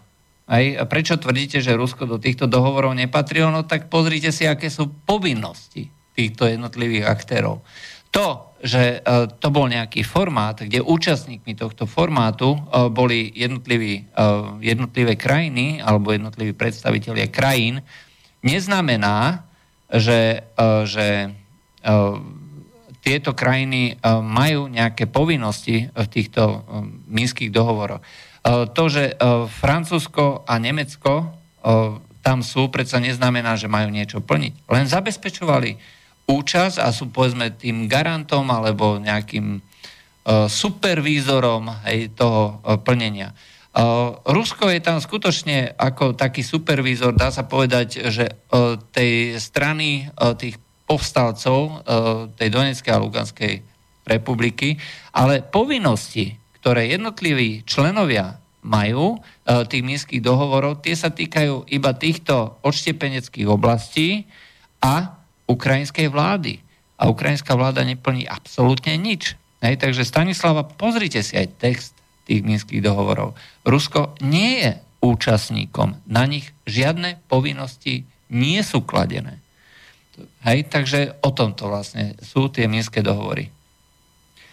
Dobre, uh, poďme ďalej. Uh, páni predpokladám tým, že sa zastavila uh, v Slovenskej republike vojenská výroba, predpokladám, že sme stratili nielen trhy, ale naše... Aj vývoj. A, aj vývoj. A že by um, boli naše výrobky nekonkurencie schopné parametrami. A, nemyslíte si, že slovenská výroba by sa mala skutočne zbaviť nielen vojenskej výroby, ale aj všetkých účastí vo vojenských zoskupeniach a svoju bezpečnosť voči možným interventom zabezpečiť dohodami? Slovenská republika nikdy nebude mať možnosť sa ubrániť vojenskými prostriedkami voči interventom, ako je Rusko, Nemecko, USA a pod. To je pod, podľa vás hrozbou Slovenskej republiky. Tam nejde o to, aby ste sa ubránili. Tam ide o to, aby ste urobili uh, tú cenu za obsadenie Slovenska tak vysoko, že sa to nikomu neoplatí. Hej, uh, je jasné, že Švajčiarsko, keby chcelo, keby nejaké Nemecko alebo Amerika, tak ich proste dobije. Lenže tým, že každý Švajčiar má zbraň, hej, že má uh, urobené rôzne ja neviem, podzemné skladiska, aj e, nejaké mobilizačné plány a všetko možné, že by vyhodilo e, všetky mošty do vzduchu, dostali by do rúk e, zničenú krajinu, ktorá by im bola na nič. A o tom toto je. No to je jedna stránka veci. Druhá stránka je, že nemôžeme byť odtrhnutí od reálnej politiky. A ten kontext reálnej politiky je jasný. Sme členovia Európskej únie, sme členovia NATO, toho uh, nemôžeme proste teraz akože tváriť sa, že nie sme a, a hovoriť o nejakej ústav, ústavo garantovanej neutralite schvál no, nejakým budapešťanským memorandom, ktoré aj tak každý poruší. O, presne tak. Jednoducho dohody uh, neexistujú a neplatia. Tie budú platiť vždy len dovtedy, pokým sa to bude hodiť uh, krajinám, ktoré sú súčasťou tých dohovorov alebo nejakých ďalších krajín. Jednoducho Uh, to máte ako s tým uh, úslovím. Uh, pomôž si sám, aj pán Boh ti pomôže. Aj? No a pokiaľ je reálnym faktom, že Slovensko má modernizovať svoju armádu, tak to, čo sme tu povedali, psihou povinnosťou by malo byť slovenských politických elít alebo politických predstaviteľov, aby to bolo výhodné a prínosné pre slovenský priemysel a slovenských výrobcov. To je celé. Áno. Dobre, uh, takže teraz by sme si konečne... Ešte, mohli po, niečo o, povedať o Nemecku? o Nemecku. Uh, skutočne je to veľmi prekvapujúce, ale... Uh... Ono to tak prekvapujúce nie je. Uh, v princípe uh, ten vývoj k pádu rozhovorom o Jamajke bol logický. Sama Merkelová mala svoj termín, že do 15. novembra, že to, to, bolo, uh, to bolo štvrtok, že ona sama si povedala, že zostaví teda tú koaličnú dohodu a bude to fungovať, ale reálne rozhovory začala veľmi neskoro. Ona ich začala v podstate v podstate tento týždeň. To vyčisťovanie nejakých, to, to intenzívne pracovanie na nejakej dohode. Ja mám ten pocit, že jej ani úprimne o dohodu nešlo. Uh, áno, vyzerá to tak, že ako keby mala na stole nejaké čísla alebo nejaké odhady. Uh, ako by skončili predčasné voľby? To je jedna vec. Druhá vec, práve tento akýsi zlomyselný úmysel uh, pochopil Christopher Linder, uh, líder FDP, a bol to on, ktorý povedal, a dosť, nehrajme tú hru, že ideme zostavovať koaličnú vládu, keď nebola žiadna vôľa. A dokonca počas tých rozhovorov Linder povedal, že ešte nadobudol pocit, že ešte väčšie, že sa prehlbovala tá nedôvera medzi jednotlivými partnermi, ktorí to mali zostaviť. A on to bol, ktorý vlastne v nedelu v noci oznámil v oklopení spo, svojimi spolustraníkmi, že teda a dosť. Odchádzajú z týchto rozhovorov. Uh, ono mne to pripomína, uh, že um, Linder má, uh, neviem, či ten uh, taký uh, inštinkt, hej, uh, vie vycítiť, uh, vycítiť že uh, čo, čo je vlastne uh, za tou celou ja neviem, akcio, aktivitou alebo akciou uh, hlavne teda Merkelovej, lebo ona je skutočne technológ moci, ktorá na ceste k tej, ja neviem, tomu štvrtému mandátu alebo tej absolútnej moci uh, je schopná potopiť kohokoľvek a zničiť kohokoľvek, je to absolútne jedno. Hej. E, tá jej láskavá tvár, ktorú prezentuje návonok, e, skutočne zakrýva toho takého nelotosného, cynického žraloka, e, ktorý zhrtne a zožerie prakticky kohokoľvek, kto sa aj postaví do cesty a zneužije a využije každého. A, a myslím, že práve ako predseda FDP toto pochopil, ako si povedal, že e, pokiaľ by e, sa snažil e, vlastne pristúpiť na tú hru, však toto je ako láska a muty Merkel a musíme byť akože zodpovední, tak by vlastne zomlela celú tú FDP, politiku FDP hej, a doslova ho zničila, aby ho odhodila v nejakých, či už ďalších... No a to si Linder nemôže dovoliť, lebo on je ten, ktorý vlastne, jak táka Fénix sa postavil tu FDP, proste z popola, mimo parlamentnej strany, ktorá bola vo vyhnanstve voličskom, proste znova dotiahol s dobrým výsledkom. S dobrým výsledkom. S výborným, vynikajúcim výsledkom. Ne, to sa nedá inak a, a tú dôveru, ktorú má a, ten, a, a on je takisto človek, ktorý má ťah na bránku a proste vidí, že ten rast tam je možný, tak nemôže si dovoliť proste nechať sa potopiť a utopiť v nejakom súročenstve s Merkelovou. E,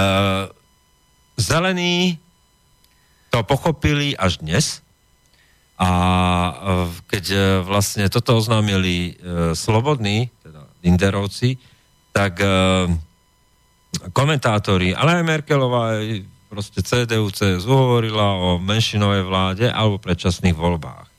A s tým, že tá menšinová vláda by bola možná, pokiaľ by ju podporili FDP, teda zelení, možno v niektorých parciálnych otázkach SPD, hej, pretože... Svojím odchodom napríklad z hlasovania. No, napríklad.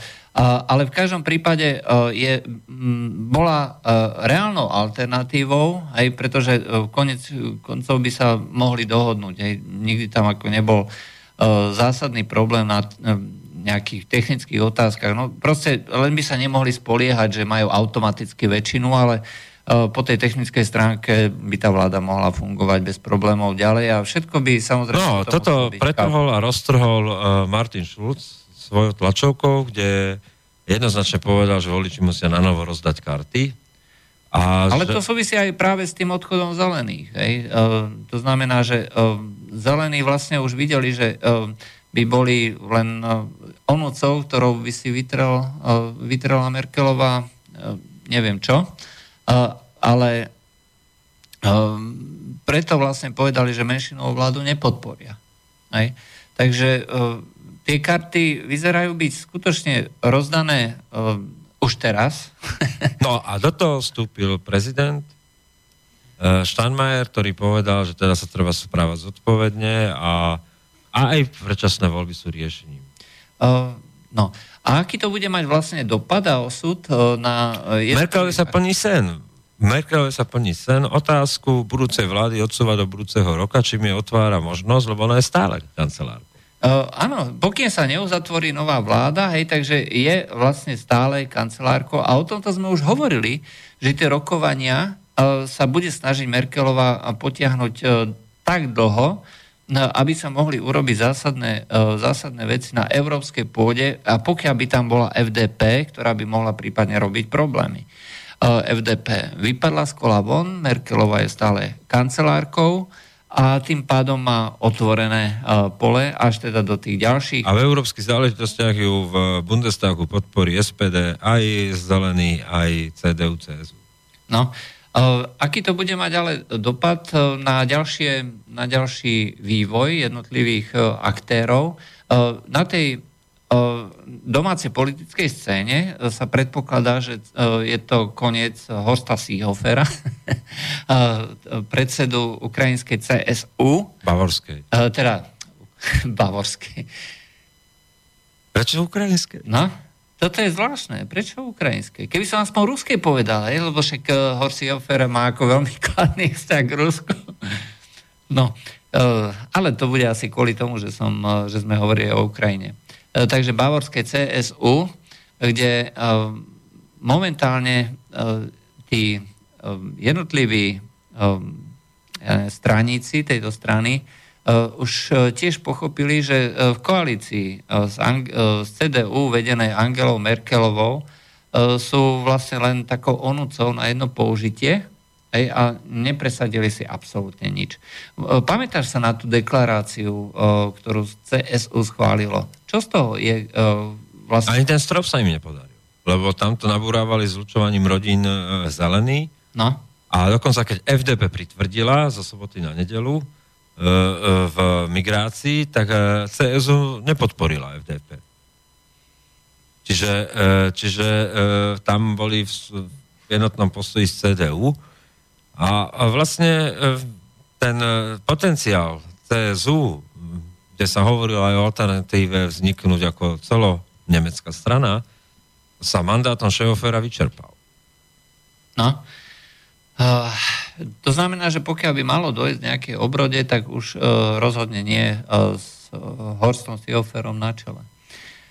Takže m, neviem, uh, v tomto momente, že aký, aký bude ďalší postup tejto CSU, ale ja predpokladám, že tam bude asi zrejme nejaký, bude odstúpi sám, že už proste uzná, že takto teda ne... Inak je zaujímavé sledovať, že ono je to aj, aj generačný spor, tak trochu v Nemecku.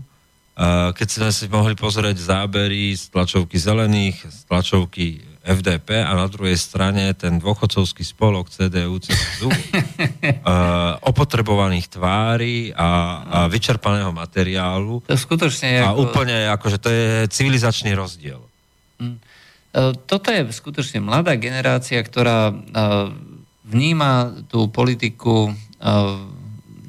už aj tak, že považuje za normálne, že žijeme v nejakej zjednotenej Európe, Eh, že táto Európa má určité, ja neviem, definíciu, určité klady, možno aj nejaké zápory. Eh, odlišujú sa možno len v spôsobe riešenia vlastne tých niektorých problémov, či v nejakej forme.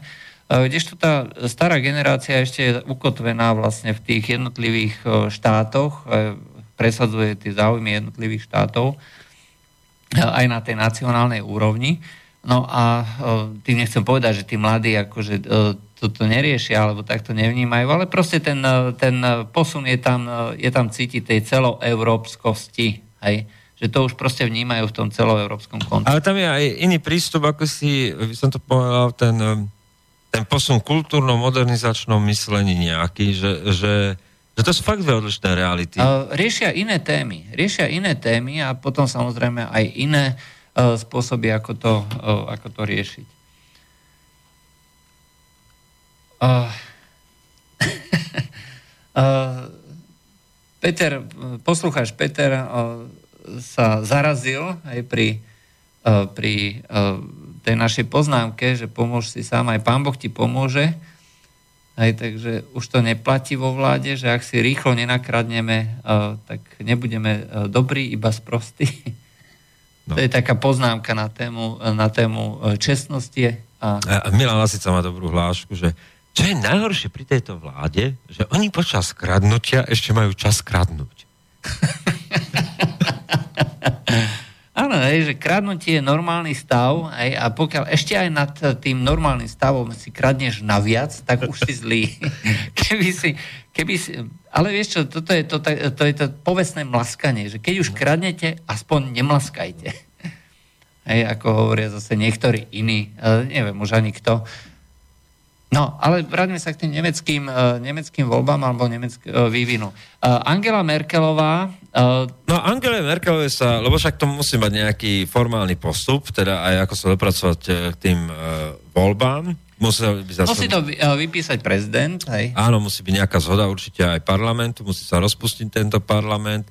Čiže to bude prvýkrát v histórii t, uh, najkratšie predčasné voľby po riadnych voľbách ale aj tie najkračšie znamená, že ak sa zopakuje celý ten proces, tak to minimálne možno pol roka.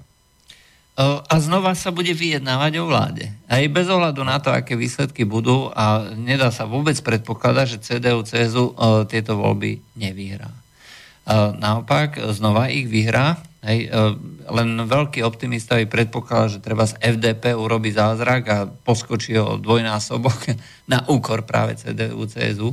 Ten konzervativizmus nemeckých voličov je povestný, známy, takže uh, e, CDU znova vyhrá voľby, znova bude poverená zostavovaním uh, vlády, uh, znova Angela Merkelová bude riešiť uh, situáciu Uh, co s tým druzi dál? Áno, a môže ísť takto do vyčerpania. Uh, a, Inak je to podobná situácia ako v Čechách. Si dovolím taký mostík, pretože dneska zasadala prvýkrát Česká poslanecká snemovna Ináč preto vlastne vo vláde, e, teda v tej e, delegácii e, so Zemanom nebol nikto z vlády, ale pretože všetci vlastne boli na zasadnutí ustanovujúcom. ustanovujúcom zasadnutí parlamentu. No a dnes je zrejme, že tzv. ten demokratický klub, ktorý tam vznikol, nevyhral nič. Andrej Babiš kľudne pôjde k predčasným voľbám a vyhrá ich ešte väčším výsledkom. A pokiaľ takéto čosi e, bude, no mne zase na, tých českých, e, na tej českej politickej scéne ako najviac zarazila e, úplne iná vec, ktorá s týmto nesúvisí, s týmito voľbami. A to, že niekto je ochotný držať hladovku za to, že nejaký iný kandidát je vôbec kandidátom a že chce, aby odstúpil z kandidatúry, o ktorej budú rozhodovať voliči v priamej voľbe. Hej, e, a ten, kto drží hladovku, tvrdí, že bojuje za demokraciu hej, e, proti, a v podstate proti tomu, aby e, konkrétne išlo o to, že nejaký... Miloš Zeman, aby nekandidoval. Hej, a že aby stiahol svoju kandidatúru, hej, aby stiahol svoju kandidatúru. A toto si uh, hovoria, že sú demokrati keď e, v podstate vystupuje proti tomu, aby e, o, týchto, e, o, tomto, o tej jeho kandidatúre rozhodli voliči. No. Hej. Ale tak tých výrokov padlo v Čechách ako viacero. Stropnický má krásny výrok, že sú veci a veci, o ktorých by e, občania nemali čo rozhodovať, pretože im nerozmejú. No, áno. Tak to troška na pár dní pokazil Babišovi a ten sa s ním vyrovnal. Už nie je tejto vláde. No? Sa s tým neuvažuje. Prečo by aj mal? Aj, v podstate bol to človek na mm, použitie, na jedno použitie, uh, v podstate ako skladačka, hej, pretože to hnutie áno je marketingové hnutie takisto. Hej, čiže mm, je, tie ľudia tam boli... Ale on sa predstavil tým, uh, tak páne Babiši, bude líp? A Babiš na to povedal, áno, bude líp. To bol ten povestný klip, teda e, pred pár rokmi, teda prvýkrát, kandidovalo hnutie áno a získal tých 16,76%. Áno, teraz to bude ešte... Už nepotrebuje Stropnického. Už nepotrebuje Stropnického. Už je líp. Už je líp. Už mu je líp. už mu je líp. už mu je líp. Uh, Miro sa pýta, uh, dobrý večer, kedy sa už zbaví Nemecko a ich politické strany odkazu NSDAP? Koľko strán v Nemecku tým žije? Vďaka za obsiahlu odpoveď. O tomto sme už mnohokrát hovorili. Na tej formálnej uh, vonkajškej stránke jednoducho uh, sa nikto k e, NSDAP nehlási. Je to pre nich skutočne tabu hej, hovoriť alebo spomenúť niečo, že ja neviem, že NSDAP, že máme niečo z NSDAP, je koniec politickej kariéry každého politika. Napriek tomu, ten politický odkaz NSDAP je hlboký, pretože všetci tí, ktorí vlastne dneska tvoria tu ten alebo tvorili tu, ten základ politických strán, to boli členovia NSDAP, aj, alebo teda tej štátnej garnitúry. My sme o tom hovorili, že tá denacifikácia v skutočnosti neprebehla. E, keďže väčšina tých politických činiteľov, aktívnych verejných činiteľov bola v tejto strane, nemôžete zavrieť celý národ. Oni vlastne za tých, e, koľko vlastne bola tá strana e, vlastne pri moci? Od 33. roku 33, 12 rokov a plus ešte predtým e, aktívne pôsobila v tej Weimarskej republike. Takže minimálne jedna tá dôležitá generácia, ktorá získavala skúsenosti, politickú moc a potom neskôr vlastne sa prešla až do tej povojnového Nemecka, tak bola súčasťou NSDAP. Takže máme tu ďalší telefón. Áno, počujeme sa. No, dobrý večer, pozdravujem vás, to je Peter od Trnavy. Dobrý deň, Peter od Trnavy. Dobrý večer. E, dobrý večer. Dobrý večer. No, dve, dve také poznámky. Prvá, chcel by som sa vás opýtať, a teda poradte mi, jak z tejto dilemy výjsť, že či si myslíte, že človek, ktorý mal nekonečnú knihu Jazd alebo skladačku tlačiarne, potom človek, ktorý lietal e, tak, ako lietal a plus e, predpokladá sa, že tam nejaké daňové podvody mal, že či títo ľudia by menej kradli ako tí, čo kradnú teraz, to je prvá vec. A druhá vec, ja som úplne zarazený, tá lieková, e, tá agentúra pre liekovú politiku, alebo čo to je, tá lieková agentúra, ktorá tu mala dojsť, že neprišla, alebo teda rozhodli sa to tu nedať, tak neviem, či viete novú informáciu, tak čo sa týka tých e, finančn- toho finančníctva, tak v prvom kole skončili aj Varšava, aj Praha. To znamená, že jednoznačne tam ukázal Západ vôbec vzťah k nám východu, k ľuďom, ktorým, ktorí nepotrebujú mať e, rybacie meso v rybých prstoch a kakao v kakao vôbec nepotrebujú mať. To znamená, máme iné chute tak sa chcem opýtať v tejto súvislosti tie, že čo si o týchto dvoch veciach myslíte. Myslím si, že to je, to je e, veľmi zarážajúce, že už politicky si to mali vyhodnotiť tú agentúru, že proste buď tá, tá alebo tá má skončiť tu na východe. Budem počúvať a držím palce. Mm, dobre, ďakujem. No poďme od konca. Čo sa týka tých agentúr, neviem, lebo nesledoval som teraz uh, sa mi vybil počítač, uh, že, uh, že ako skončila Praha, ale podľa informácií zrejme tiež neúspela. A no, uh, bude to problém do budúcna. Bude to problém, pretože toto boli... Minimálne tá Praha mala úspieť z politického hľadiska, že teda jednak jednej, dalo by sa to tak akože ešte akceptovať a, a dalo by sa to ako tak legitimizačne ospravedlniť ako prístup vyvážený a, a neviem ako. Ale tým, že ani Praha neúspela, tak e, je to silný odkaz do strednej a východnej Európy. V podstate aj pre ľubovoľných nových členov alebo tie kandidátske krajiny, že jednoducho s vami sa neráta. Hej? S vami sa ráta len ako nové trhy, s vami sa ráta len ako s novými daňovými poplatníkmi ale nie ako s krajinami, ktoré by boli účastné rozhodujúcich procesov. A to, čo vlastne Fico tvrdí a hovorí, že chceme byť pri rozhodovacom stole, Európska únia jasne ukázala v tomto momente, že uh, chlapče, zabudni. Áno, ty že náš súdruh uh, na Slovensku... Lokaj. Hej, uh, náš súdruh na Slovensku... Náš dobrý Saša, ako hovoril Brežnev. Hej, v okrese na východe. Okrese. Budeš poslušne robiť, čo ti my prikážeme a nebudeš sa starať uh, do tých vecí, ktoré my tu za veľkým stolom... Ak sa budeš, tak príde europrokurátor. príde europrokurátor. Toto je ako skutočne veľmi, veľmi smutné. A čo bola tá prvá otázka? O, o lietajúcich a, a, a takých ako... O, Le, letajíci čestmír. O, je, to, je to špekulatívna otázka. Nevieme na to odpovedať. Hej? O, nevieme na to odpovedať. Uh, ja na to odpoviem jedným takým uh, vtipom. Ešte prišiel jeden taký politický nejaký agitátor za nejakým farmárom aj tak uh, hovorí, že, uh, že zvolte nás, hej, že to, vidíte, táto vláda kradne. Hej. Ale tak, viete, ja som farmár, hovorí ten, ten oný tomu politickému agitátori. Ja ostanem pri tých svojich starých stranách. A prečo? Však hovorím, že som farmár. Nové svine vždycky žerú viac. Aj, takže k tomu neviem povedať, neviem sa vyjadriť, ale tento vtip je taký, taký všeobecne...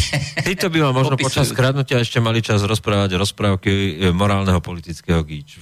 Uh, áno, o tom, ako uh, treba, treba lietať. Ale k tomu lietaniu v skutočnosti uh, uh, málo kto sa zaoberá skutočne tým morálnym aspektom, že niekto ako zodpovedný, ktorý si hovorí, že je zodpovedný politik, uh, tak uh, si dovolí vlastne bývať tak, že um, to jeho bývanie uh, prináša tak obrovské veľké náklady uh, daňovým poplatníkom.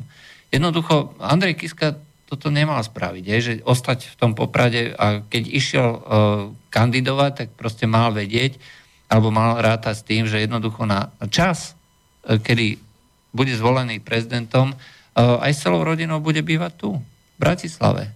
Hej, a maximálne, čo by to stálo, tak by bola, bola nejaká tá uh, auto so sirenou, ktorá by ho sprevádzala cez zaplnené bratislavské ulice. To by bolo všetko. Uh, takto sa musí platiť ochránka, na ktorú má podľa zákona nárok hej, a právo. Hej. To nie je také, že by, že by riešil niečo mimo zákona, mimo práva. Jediné, čo by mohol v tejto situácii spraviť, keď tam chce bývať, jednoducho podpísať revers a povedať chlapci ako sorry, ale ja nebudem míňať e, peniaze daňových poplatníkov, ochránku chcem do vlaku, ja si tam sadnem do prvej triedy a za tie dve, tri hoďky ja som... E, ICčkom. Uh, ICčkom akože tam, a ja tam ma zodvihnite a nechcem ani žiadnu sprevádzajúcu. A hovorí na to zákon, že sú predpisy, na tie predpisy a kašlem. Hej, toto by spravil asi normálny človek, pretože uh, hovoriť o tom, že uh, slovenský prezident je nejakou významnou postavou uh, nejakej politickej scény a má sa báť nejakých atentátov alebo niečo podobného, no tak to je smiešne. Uh, keď môžu, uh, my sme uvádzali tu na svojho času taký jeden uh, príklad, hej, uh, uh, premiér indického štátu, hej, ktorý uh, má x krát viacej obyvateľov ako, ako Slovensko, uh, x väčší výkon hospodárstva, uh, ktorého uh, mesto Bombaj je proste uh, väčšie ako celé Slovensko, cestuje obyčajnou turistickou triedou. Aj nepotrebuje na to absolútne nič. Aj, a toto, to, takto sa možno správa možno len v rámci PR, hej? Ale asi takto by som si predstavoval, že sa bude správať aj slovenský prezident. Dobre, e, to by bolo e, k tejto téme. Čiže Praha neúspela, že sídlo bude... E, toto povedala posluchačka Anna, že sídlo bude v islamskej francúzskej republike. No, že ako to zobchodoval Macron. Takže už vieme, ako to zobchodoval Macron. A, takže podporil Amsterdam. A, aby mal bankovú agentúru. Aby mal bankovú Aby agentúru. mohol rozbehnúť bankovú úniu vo veľkom. A dohľad.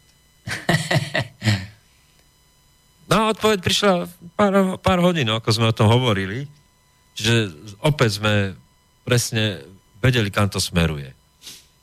No. Ale to je tá naivita našich predstaviteľov a, a Práve v tejto chvíli by som čakal, že narýchlo aspoň politické vyhlásenie dá, keď ešte, že tu sa tvári nejaká strana, že... Ale pritom je, pritom je dôležité, že ani Bratislava, ani Praha nepostúpili z prvého kola. To je hrozne dôležité. To, to, je, to je úplne akože pozícia outsiderov, vieš? E, to je pozícia... E, ja, to je vymetenie keby, nohou. Takto, keby, e, keby Slovensko postupilo aspoň do toho druhého kola, alebo Praha, aj Praha vypadla v prvom kole, keby skutočne postupila, hej, a dalo by sa hovoriť o tom, no dobre, zabojovali sme, hej, uvažovali západné krajiny, že teda Slovensko alebo Praha je tou zmysluplnou alternatívou a tak ďalej. No, tu sa ukazuje, že vopred bola daná dohoda. Toto je proste ako presne, čo sme povedali, kartel z juhu sa dohodol kartelom zo severu a západu a urobili proste takúto politickú dohodu, aby Macron mal nástroje. Ježiši Kriste, toto musím prečítať, pretože toto ukazuje niečo, čo považujem za absolútne zlyhanie politiky. I dnes, dnes, dnes zverejnilo súvislosti ako s týmto hlasovaním stanovisko predsedu predsedu strany SAS, respektíve nie je to stanovisko predsedu, ale že dve najsilnejšie slovenské opozičné strany, Sloboda, e, Sloboda a Solidarita, hnutie obyčajní ľudia a nezávislé osobnosti, označili výsledok hlasovania za neúspech slovenskej diplomácie alebo zlyhanie vládnej koalície. A teraz citujem. Ukázalo sa, to, to sa píše prehlásení SAS, že nestačí len proklamovať záujem Slovenska o hĺbšiu európsku integráciu, ale treba podnikať reálne kroky, ktoré zo Slovenska urobia rešpektovaný štát Európskej únie. Uviedlo prehlásenie SAS. čo na to povieš? No, čo na to poviem? No, to je to Excelové poličko, lebo Fico. Každá vec, ktorá nevidie Ficovi, je dobrá proti Ficovi. A je úplne jedno, či som v konsenze so svojimi vlastnými tvrdeniami, vo svojou vlastnou ideologickou pozíciou. Podstatné je, že som proti Ficovi. A že to použijem proti Ficovi. Ale to je proste zdrvujúce a ukazuje to na absolútne diletánstvo a, a, a, a až by som povedal nevraživý primitivizmus tej strany. Nevraživý primitivizmus, ne, to je to, Pretože... To je eh, nekomentovateľné z mojej strany. Eh, tento, eh, tento komentár jednoducho by v politickej strane nemal mať vôbec, zodpovednej politickej strane nemal mať vôbec miesto.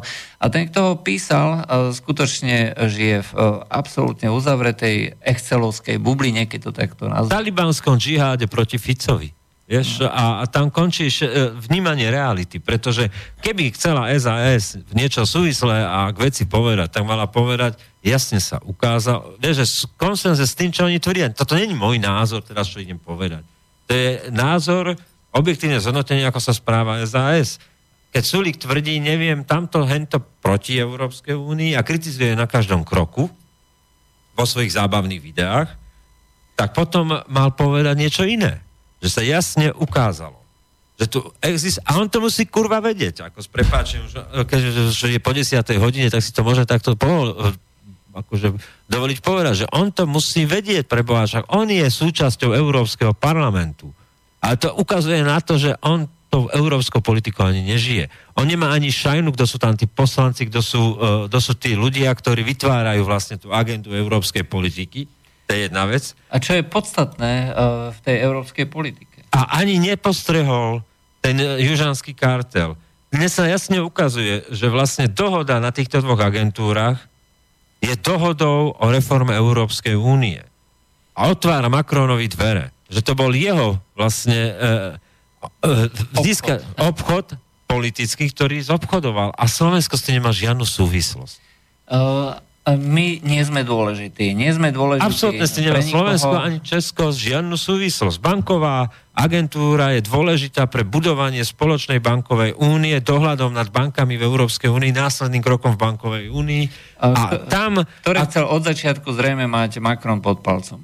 A on ho potrebuje. A chce hovoriť o nejakej eurozóne e, e, a svojich, e, svojom vlastne finančnom dohľade európskom, vo svojej eurozóne, ktorú plánuje, tak potrebuje na to inštitúciu mať, ktorá to vykoná. A to bude vlastne táto agentúra, Európska agentúra. A takisto zrejme chcel mať pod palcom, respektíve potreboval dohodu aj s ostatnými krajinami a do, vlastne cenou bola tá Európska lieková agentúra. A pokiaľ si Fico myslel, ešte uh, uh, niečo zobchoduje... Fico si nevymyslel nič, podľa mňa. On to odohral ako povinné divadlo a jazdu, Uh, lebo reálne ani za to neloboval. Normálne by bolo, keby tam neposielal uh, uh, Drakera, ktorý nemá ani politickú uh, podporu nejakú, pretože je nezávislý nominant. Uh, teoreticky, a teraz hovorím skutočne teoreticky, ak by bol zodpovedným hráčom a teraz hovorím hráčom aj pokeru, kartami, ktoré Slovensko má, tak a zvedomím, že nemá šancu získať takéto niečo, tak by sa to snažil zobchodovať niečo iné. Hej? Napríklad aj podporu Kažimíra aj za ministra financí. To možno uvidíme, čo by je šéfom Európskej skupiny. Tá otázka je stále otvorená. Teoreticky, stále hovoríme v rovine teórie, by toto bol akceptovateľný kauf, hej, ak sú karty rozdané tak, ako sú rozdané. Ale Dôležitý je ten postoj, postoj tej strany SAS, hej, že ktorá jednoducho nevníma tú politiku mimo územia Slovenska ako politiku, kde je jedno, že či som taký alebo onaký a kde sa jednoducho malo tieto veci riešiť, povedzme, na tejto s ohľadom teda na jednotné zastúpenie Slovenska vo všetkých politických stranách a hovoriť o tom, že, toto, že my s tým nič nemáme, je úplné zlyhanie vnímania tej zahraničnej politiky vo vzťahu, vo vzťahu k tým ďalším štátom Európskej únie. Naopak, e, strana SAS, e, ktorá tak vehementne e, sa zapája, aj keď teda aspoň formálne v tej kritickej stránke voči Európskej únie, ale zapája sa, hej, hodnotí a tak ďalej, tak je to aj jej zlyhanie. Je to aj zly, jej zlyhanie. No, to, čo vyhlásili a to, čo prinieslo i dnes, je, nie je zlyhanie, ale je škandalózne. Proste to ukazuje na, na absolútny amatérizmus v zahraničnej politike zo strany SAS, nepochopenie reality, ktorá obklopuje Slovensko, nepochopenie procesov, ktoré fungujú e, vlastne v Európskej únii, nepochopenie podstaty, ako sa vlastne dohadujú a to je legitímny proces proste, že e, ako sa dohadujú politické obchody a ako prebieha reálna politika na európskej úrovni to, znamená, to, to, to svedectvo je tak katastrofálne, že my môžeme byť radi, že vôbec SAS nie je vo vláde. O, pokiaľ, pokiaľ by súčasťou vlády mala byť SAS e, e, s jej, hm, ťažko nazvať, e, s nejakými odborníkmi, Nej, tak by sme sa mohli skutočne dočkať veľmi nemilých prekvapení to ukazuje nepripravenosť. Nepripravenosť prevziať zodpovednosť zahraničnej politiky. To, to je... Uh, Minimálne zahraničnej a, Ale to vypovedá, keď samotný líder je členom Európskeho parlamentu, SAS, a nemá najmenšiu šajnu o európskej politike, tak to je niečo, čo vypovedá o jeho charaktere vo vzťahu k politike, o tom, že vlastne politika je mu len osobným nástrojom na niečo, nie e, rozmerom jeho osobnosti. No, presne tak. Ale ináč ešte na e, doplnenie toho, akým spôsobom vlastne funguje e, európska politika vo vzťahu k týmto európskym e, krajinám z tej bývalej východnej Európy. Dneska vlastne zverejnil Expert Online takú zaujímavú informáciu. Economic Review je časopis, ktorý vlastne dáva informácie z oblasti ekonomiky a Mm, pobalské krajiny, e, vzhľadom na to, že sú tak e, hrozne nešťastné, že e, sú ešte stále napojené v mnohých oblastiach na oblasť Ruska, konkrétne sa, ide, konkrétne sa jedná o energiu, lebo vlastne celá energetická sieť bola vlastne pripravená vo vzťahu tomu veľkému Rusku a energiu vlastne oni ťahajú doteraz z Ruska. Čiže bez ohľadu na to, aký majú k ním vzťah, bez toho to nejde. No a prepojenie na európsku energetickú sieť by stálo 500 miliónov eur. Európska únia znížila pomoc pre východnú Európu a otázka platenia za opätovné prepojenie pobalských štátov s európskymi rozhodňami nie je na pláne. To znamená, že nikoho nezaujímajú tieto ideologické hrádky, aj, že e, musíme bojovať a musíme e, postaviť hrdinsky voči ruskému nepriateľovi. Energetická bezpečnosť je našou absolútnou prioritou. To proste nie je tak. Jednoducho e, dôležité sú vždy ekonomické a politické záujmy veľkých krajín a tie budú rozhodovať. A nie krajiny, ktoré stoja hrdinsky na stráži voči tomu hroznému ruskému nepriateľovi. Hej, to predsa nikoho nezaujíma. To nie je zaujímavé. A nie je to ani uh, podstatné, pokiaľ tam nebude nejaký veľký biznis. no, konečnom sú Istring, uh, baja predstavitelia tej odbornej obce na energetiku, jeden z uh, Univerzity Mateja Biela, druhý tuto z Bratislavy, zverejnili ako spoločné stanovisko, uh, ako tak dve výrazné pro trans, transatlantické proste osobnosti, že nejde o o e, projekt e, nejakej bezpečnosti energetické, ale ekonomický projekt. Pretože sa bude napájať na Turkish Stream. Uh, Stream uh, nezabezpečí dostatočné množstvo plynu, aj to je zase uh, ilúzia. Hej. Uh, 30 bude... miliard.